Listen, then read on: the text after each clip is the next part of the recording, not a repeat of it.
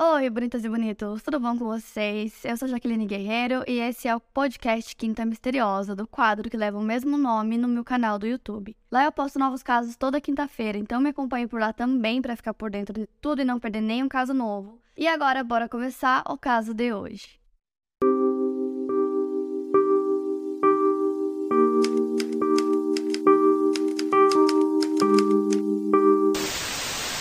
Jonathan Kendrick Lewis nasceu no dia vinte e oito de outubro de mil novecentos e oitenta e três, em Los Angeles, na Califórnia.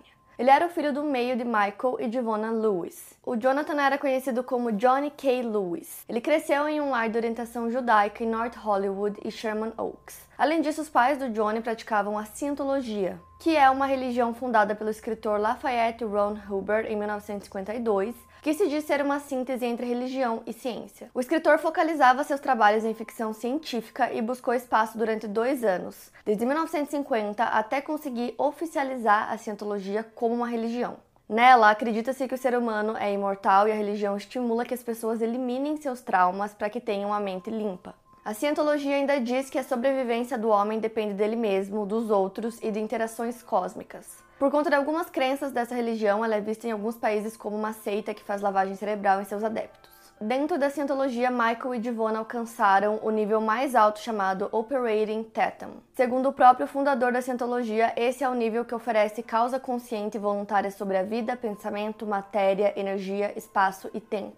Desde seus seis anos de idade, o Johnny era levado por sua mãe para audições e ele rapidamente conquistou os agentes, conseguindo seus primeiros trabalhos aos sete anos de idade. O seu primeiro trabalho foi um pequeno papel em um vídeo de segurança de escada rolante. Além desse, ele trabalhou em comerciais de T V, incluindo um comercial da Pizza Hut. O Johnny tinha talento e isso levou a conseguir aparições em diversas séries como Seven Heaven, Malcolm in the Middle e Drake and Josh. Aos dezoito anos, no início dos anos dois mil, ele já tinha ganho uma quantidade razoável de dinheiro e deixou a casa dos pais no Valley, mudando-se para Hollywood. Ele morou com outros atores em um local que ficou conhecido como Wilton Hilton pela indústria do entretenimento. Era basicamente uma fraternidade para os jovens talentos de Hollywood. Em dois mil e cinco, ele começou um relacionamento com a Katy Perry, que na época ela estava no começo da carreira na indústria da música, e eles frequentaram diversos tapetes vermelhos juntos. A imagem mais desleixada do Johnny, de quem parecia que havia acabado de levantar da cama, contrabalanceava a imagem mais adolescente que a Katy tinha. Além disso, o fato das religiões das famílias de ambos serem tão diferentes e até contrapostas, já que a família da Katy era evangélica, trazia essa imagem de que eles poderiam ser opostos. O romance entre os dois não durou muito tempo, no ano seguinte eles já não estavam mais juntos, mas teria sido algo intenso, com diversas especulações de que duas músicas do álbum Teenage Dream fizessem algum tipo de referência ao Johnny, sendo elas The One That Got Away e Circle the Drain.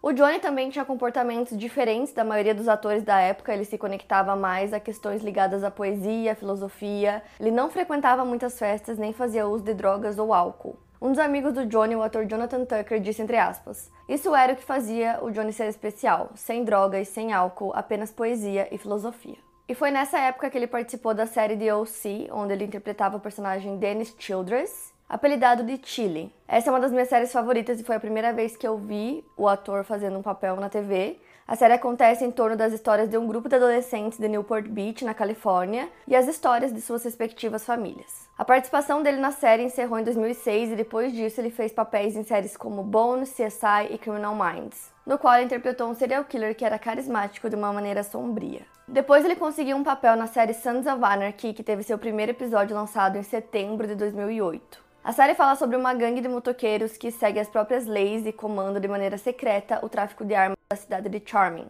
O Johnny interpretava o personagem Kip Epps, que tinha o apelido de Half Sack, e era um candidato ansioso que esperava se tornar um membro da gangue e fazia trabalhos pesados. Esse personagem do Johnny era querido pelo público, mas acabou sendo morto porque o próprio Johnny quis deixar a série em dois mil e nove. Ele optou sair porque ele disse que acreditava que os enredos estavam ficando muito violentos e ele não queria mais fazer parte disso. Uma fonte próxima do Johnny revelou a People que o Johnny estava se irritando em relação ao enredo e sentia que seu personagem estava se tornando uma piada semanal e ele não gostava disso. O Johnny queria focar na escrita, ele constantemente escrevia poemas, roteiros e chegou a iniciar dois romances, além de encher seus diários com diversas reflexões filosóficas. Depois de deixar a série, ele aproveitou o dinheiro que ele tinha ganhado para se dedicar ao seu objetivo. E nessa mesma época ele ficou sabendo de uma casa para escritores e atores chamada Vila dos Escritores, através de um fotógrafo que ele conhecia. E em abril de dois mil e nove ele entrou em contato com a dona do local e se mudou para a suíte vermelha no segundo andar. Essa casa era bem luxuosa, aconchegante, tinha vigas de madeira exposta e móveis rústicos antigos. A dona da casa é a Catherine Davis, uma senhora de quase oitenta anos, conhecida por seus hóspedes como Miss Catty.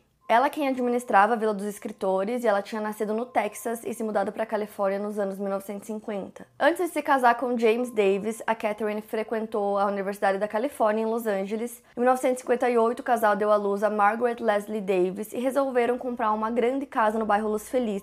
Nos anos mil novecentos e oitenta, a Catherine e o James se divorciaram e a filha dele já tinha saído de casa, então a Catherine começou a viver sozinha. Ela começou uma carreira como corretora de imóveis e usou a casa onde morava para fornecer uma espécie de lar temporário para os clientes, enquanto eles procuravam as próprias casas. Com o tempo, o local evoluiu e se tornou uma espécie de pousada para escritores, artistas, diretores. Então, era uma casa bem grande, né? E o valor para poder morar lá era bem alto, era entre mil seiscentos e cinquenta a três mil dólares por mês, dependendo do quarto, e geralmente era um quarto com uma sala de estar e banheiro privativo.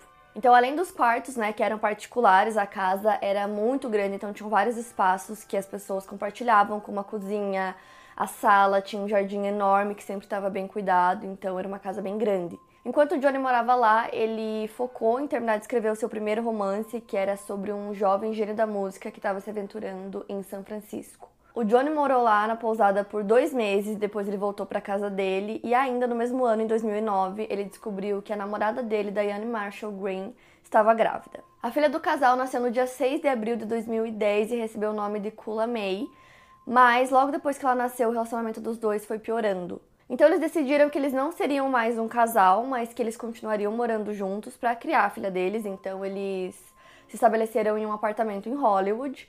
Mas isso não durou por muito tempo, não deu certo, então o Johnny acabou indo morar sozinho. Logo depois disso, os dois acabaram travando uma batalha judicial pela guarda da filha, o que custou bastante pro Johnny e ele acabou perdendo a guarda pra ex-namorada. No final de outubro do ano seguinte, em dois mil e onze, o Johnny sofreu um acidente de moto. Ele estava andando com sua motocicleta Triumph perto de vinte e nove Palms, uma pequena cidade localizada no condado de San Bernardino, que fica a pouco mais de duzentos e vinte quilômetros de L A, quando ele acabou perdendo o controle da moto. Ele foi levado ao hospital para realizar exames e foi liberado depois dos médicos constatarem que ele não havia sofrido uma concussão. Mas mesmo com o diagnóstico negativo, as pessoas ao redor do Johnny começaram a notar que depois desse acidente, ele começou a ter comportamentos erráticos e bizarros. Tanto que o Michael, o pai do Johnny, resolveu agendar um exame de ressonância magnética para ver se realmente estava tudo bem, né, se não tinha acontecido alguma coisa depois desse acidente.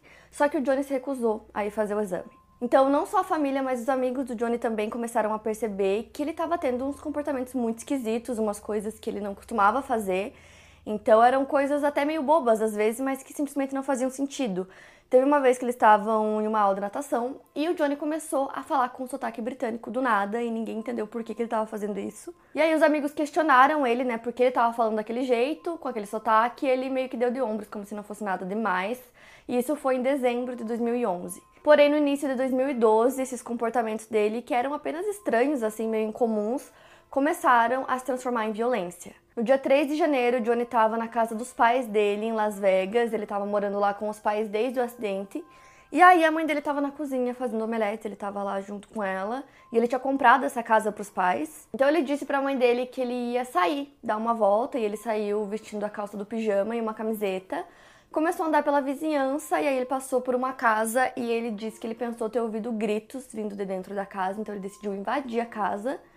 Porém, a casa estava vazia. Tipo assim, não tinha ninguém na casa e logo depois que ele invadiu, chegaram dois homens que moravam na casa e eles pediram para o Johnny se retirar, porque ele estava invadindo uma propriedade privada. O Johnny se recusou a se retirar e nisso eles começam uma luta corporal.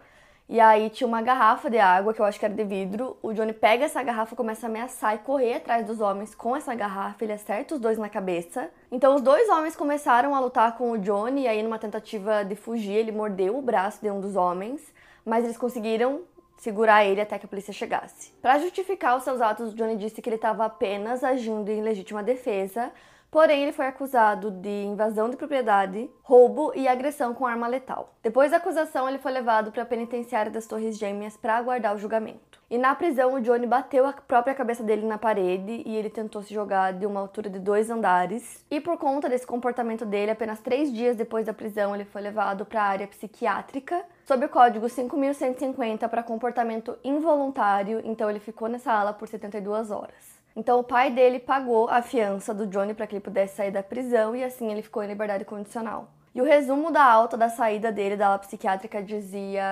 traumatismo craniano e suicídio. Então esse traumatismo foi daquele momento que ele bateu a própria cabeça na parede na prisão. Então no total ele passou oito dias preso e depois que ele saiu em liberdade condicional ele voltou a morar com os pais. E era muito visível que o Johnny não estava bem, tanto fisicamente quanto mentalmente. Ele estava com o olho roxo, com aparência muito estranha, todo inchado. O Johnny tinha uma irmã mais velha chamada Ana e ela disse que ele parecia um animal ferido e que ele não deixava ninguém chegar perto dele ou tocar nele, que ele estava muito estranho. Ele começou também a apresentar uma sensibilidade à luz, então ele sempre deixava todas as luzes apagadas e eventualmente ele até desligou a caixa de fusíveis da residência.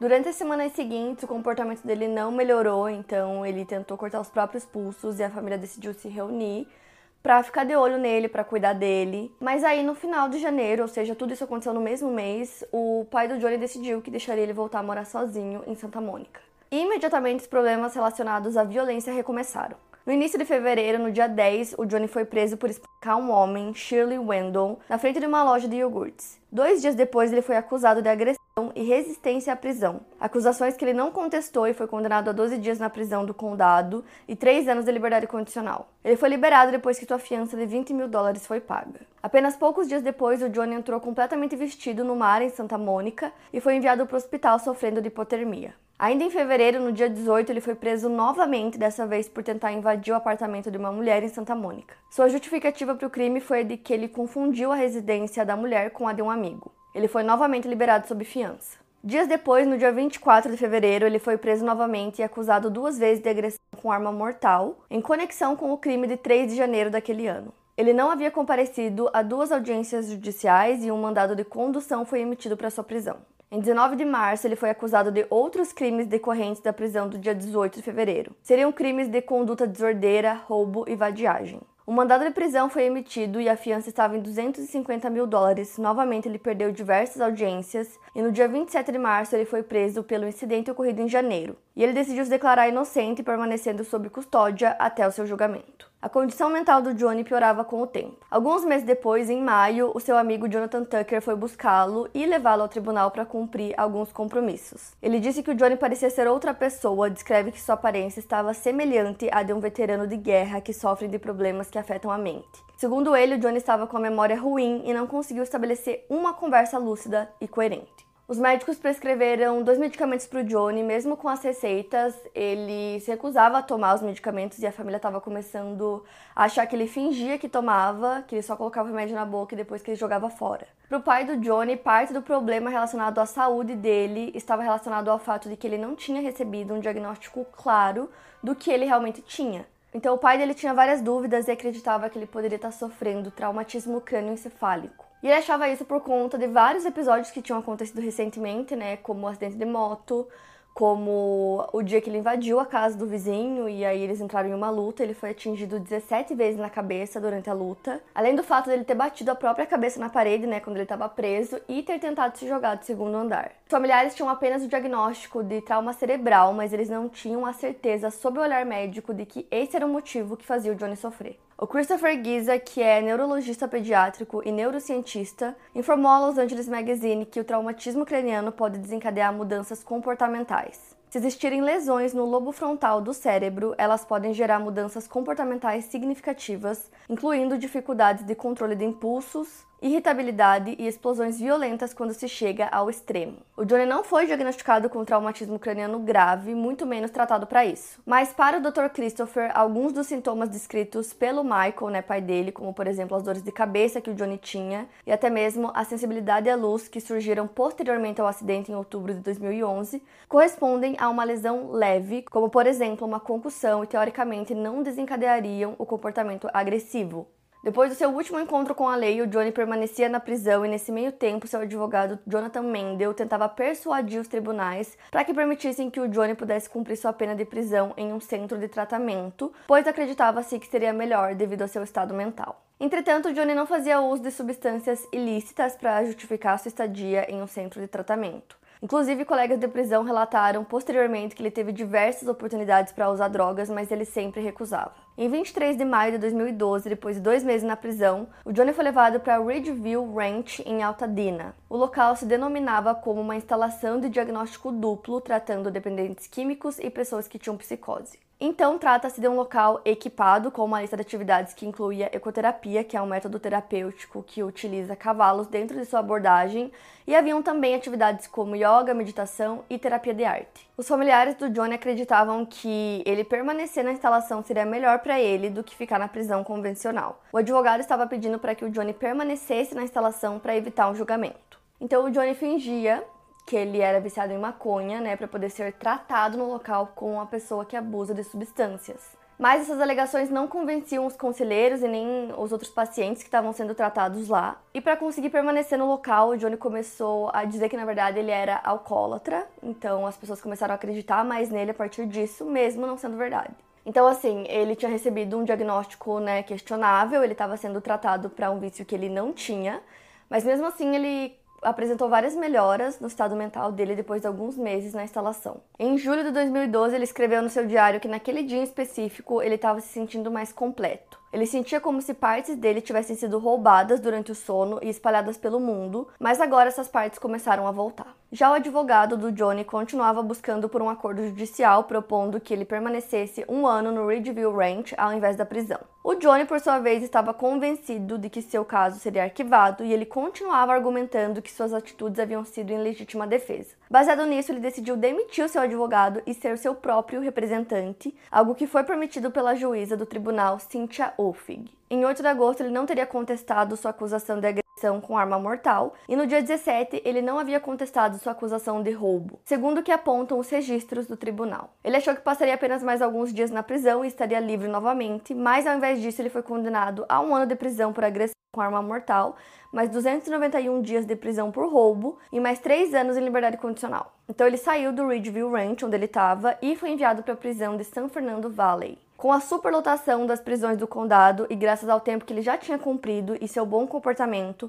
a pena foi drasticamente reduzida e ele passou apenas seis semanas preso. Ele foi liberado no dia vinte e um de setembro de dois mil e doze, uma sexta-feira, às quatro e cinco. Logo na noite de sua saída, ele se hospedou no Los Feliz Hotel, em Atwater Village, em Los Angeles. E naquele domingo, o Michael ajudou o filho a comprar roupas novas e o levou ao vale para buscar sua motocicleta Triumph. Então o Johnny pede para o pai dele entrar em contato com a Vila dos Escritores, porque ele disse que queria voltar a morar lá. E aí o pai dele entrou em contato e tinha, por sorte, um quarto vago, então o pai dele achou que seria uma boa ideia, já que era uma casa muito tranquila, uma casa muito pacífica, ele achou que aquilo seria bom para o Johnny. Então já no dia seguinte, no dia vinte e quatro, o Johnny se muda para a Vila dos Escritores e no dia vinte e cinco o pai dele liga para ele para saber como ele estava, se ele estava bem. E aí ele percebeu que o Johnny parecia muito agitado e ele disse que ele estava ocupado, perguntou o que o pai queria. Poucos minutos depois, ele se acalmou um pouco e disse que depois ele ligaria para o pai dele para os dois conversarem. Já no dia seguinte, no dia vinte e seis, o Johnny estava visivelmente agitado. Não se sabe exatamente qual foi o motivo para ele estar tão aborrecido naquele dia. É, alguns dos colegas dele que moravam também na Vila dos Escritores acreditam que ele e a Miss Cat, né, a dona da casa, tiveram algum mal-entendido, alguma discussão, alguma coisa assim, por conta da caixa de fusíveis da casa. No final da manhã, o Johnny vai até a casa vizinha onde o Dan Blackburn morava e bate na porta, ele se apresenta e fala: "Oi, eu sou o Johnny, seu novo vizinho." E o Dan, ele era um ex-jornalista da N B C, tinha mais de setenta anos de idade, ele já estava observando o Johnny, já tinha mais ou menos uns quinze minutos, porque ele ficava andando na calçada de um lado para o outro e ele estava vestindo apenas uma calça e sapatos vermelhos. O Johnny era muito magro, ele estava suando muito e naquela manhã tinha um pintor que estava pintando o terraço da casa do Dan.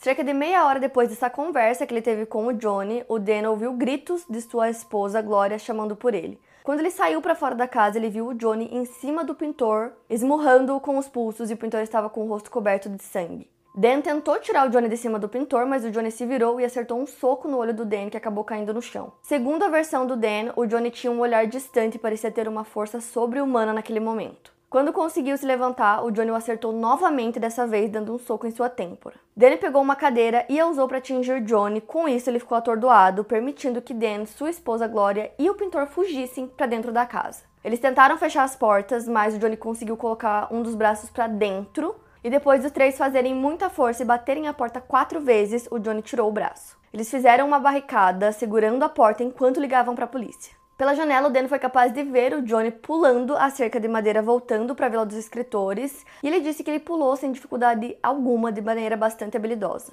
O Departamento de Polícia de Los Angeles já havia respondido uma ligação anterior para o local a respeito de uma pessoa que ouviu gritos, e eles já estavam a caminho.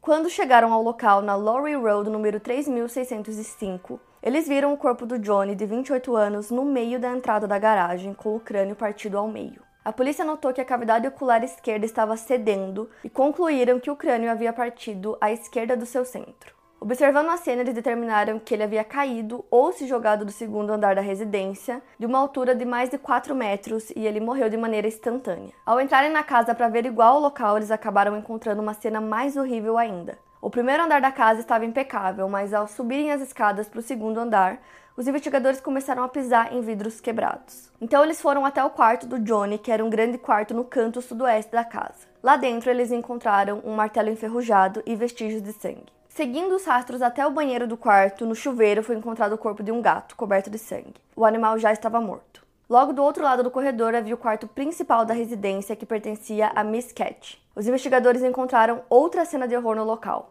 Havia sangue na parede, na estrutura da cama, na mesa e na cadeira. No chão, ao lado da cama, estava o corpo de Miss Cat, de oitenta e um anos. Ela sofreu um trauma contundente na cabeça que, segundo a legista Kelly Blanchard, do Instituto Médico Legal, que fraturou todo o crânio e destruiu o lado esquerdo do seu rosto, deixando seu cérebro exposto. Haviam ainda detalhes sobre a forma como o corpo estava. O cérebro e tecido foram vistos no chão, ao redor do corpo dela. O rosto estava coberto de sangue. O nariz de Catherine estava dividido ao meio e a mandíbula superior estava aberta. Haviam quatro perfurações pequenas na bochecha esquerda. Ferimentos feitos presumidamente por uma lapiseira que foi encontrada ao lado do corpo. Com base no que observaram e conversando com o Dan Blackburn sobre o incidente que havia acontecido em sua residência, a polícia acredita que pouco depois de se apresentar ao Dan Blackburn naquela manhã, o Johnny tinha retornado à Vila dos Escritores para confrontar a Miss Cat por algum motivo.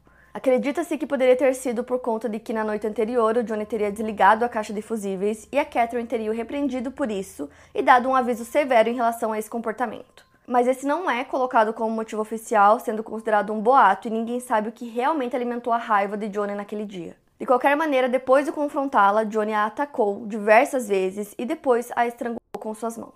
Não ficou muito claro se o martelo encontrado no local foi utilizado, mas a força utilizada nos espancamentos era tamanha que os investigadores acreditam até que o Johnny pisou no crânio de Catherine. Depois de matá-la, ele matou o seu gato e o deixou no chuveiro do quarto. E depois ele teria subido no segundo andar e caído ou se jogado de lá. A morte de Johnny foi oficialmente considerada como um acidente e não foi descrita como suicídio.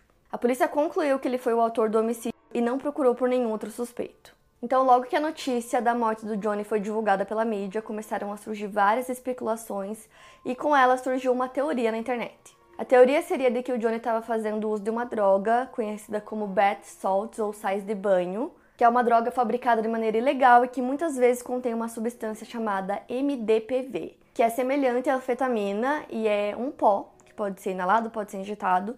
E naquele ano tinham diversas notícias que saíram, né, na mídia sobre essa droga, porque essa droga tinha causado ataques terríveis que aconteceram nos Estados Unidos. Outras especulações surgiram sobre outra droga sintética conhecida como Smiles, e essa droga tinha sido associada a diversos casos de suicídios de overdose na época. Após a morte do Johnny, a Katy Perry deu uma declaração dizendo que ela estava devastada, e uma fonte próxima à cantora disse a Daily Mail que quando ela namorou o Johnny, ela na época já sabia que ela tinha que se separar dele, porque ele tinha muitos problemas que ela não conseguia ajudá-lo no momento e ela precisava focar, né, na carreira dela que estava começando. A melhor amiga do Johnny, Shannon Woodward, deu uma declaração também, ela postou no Twitter dizendo que ela estava com o coração partido, que ela amava muito o amigo dela e que ele estava muito doente e que as últimas ações dele eram reflexo disso, da doença, e que não representavam quem ele realmente era. Então, assim, tudo foi muito chocante para as pessoas, né, que conheciam e conviviam com o Johnny, né, o fato dele ter cometido os crimes e depois tirado a própria vida.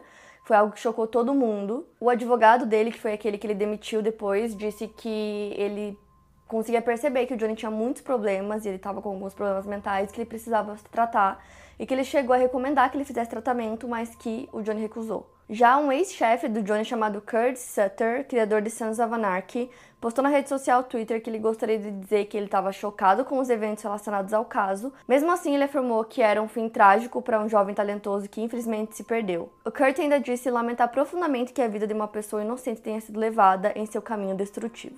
Um serviço memorial foi feito para o Johnny no dia sete de outubro de dois mil e doze. Michael descreveu seu filho como uma estrela brilhante, que era admirada pela família e que depois de sua morte eles teriam que olhar para cima. Quando o relatório dos exames toxicológicos realizados no Johnny foi emitido, após dois meses de sua morte, para surpresa de todos, o relatório demonstrou que não haviam drogas ou álcool em seu sistema. Não havia indícios de nada, nem sais de banho, nem Smiles, metanfetamina, nenhuma outra droga. E nem mesmo a medicação que tinha sido prescrita para ele havia sido ingerida. Esse resultado do relatório fez com que a principal teoria relacionada à motivação do Johnny fosse desmentida. Isso gerou muitas dúvidas em relação à principal questão desse caso, que seria a motivação do Johnny, ou o que teria levado ele a cometer atos de tamanha violência.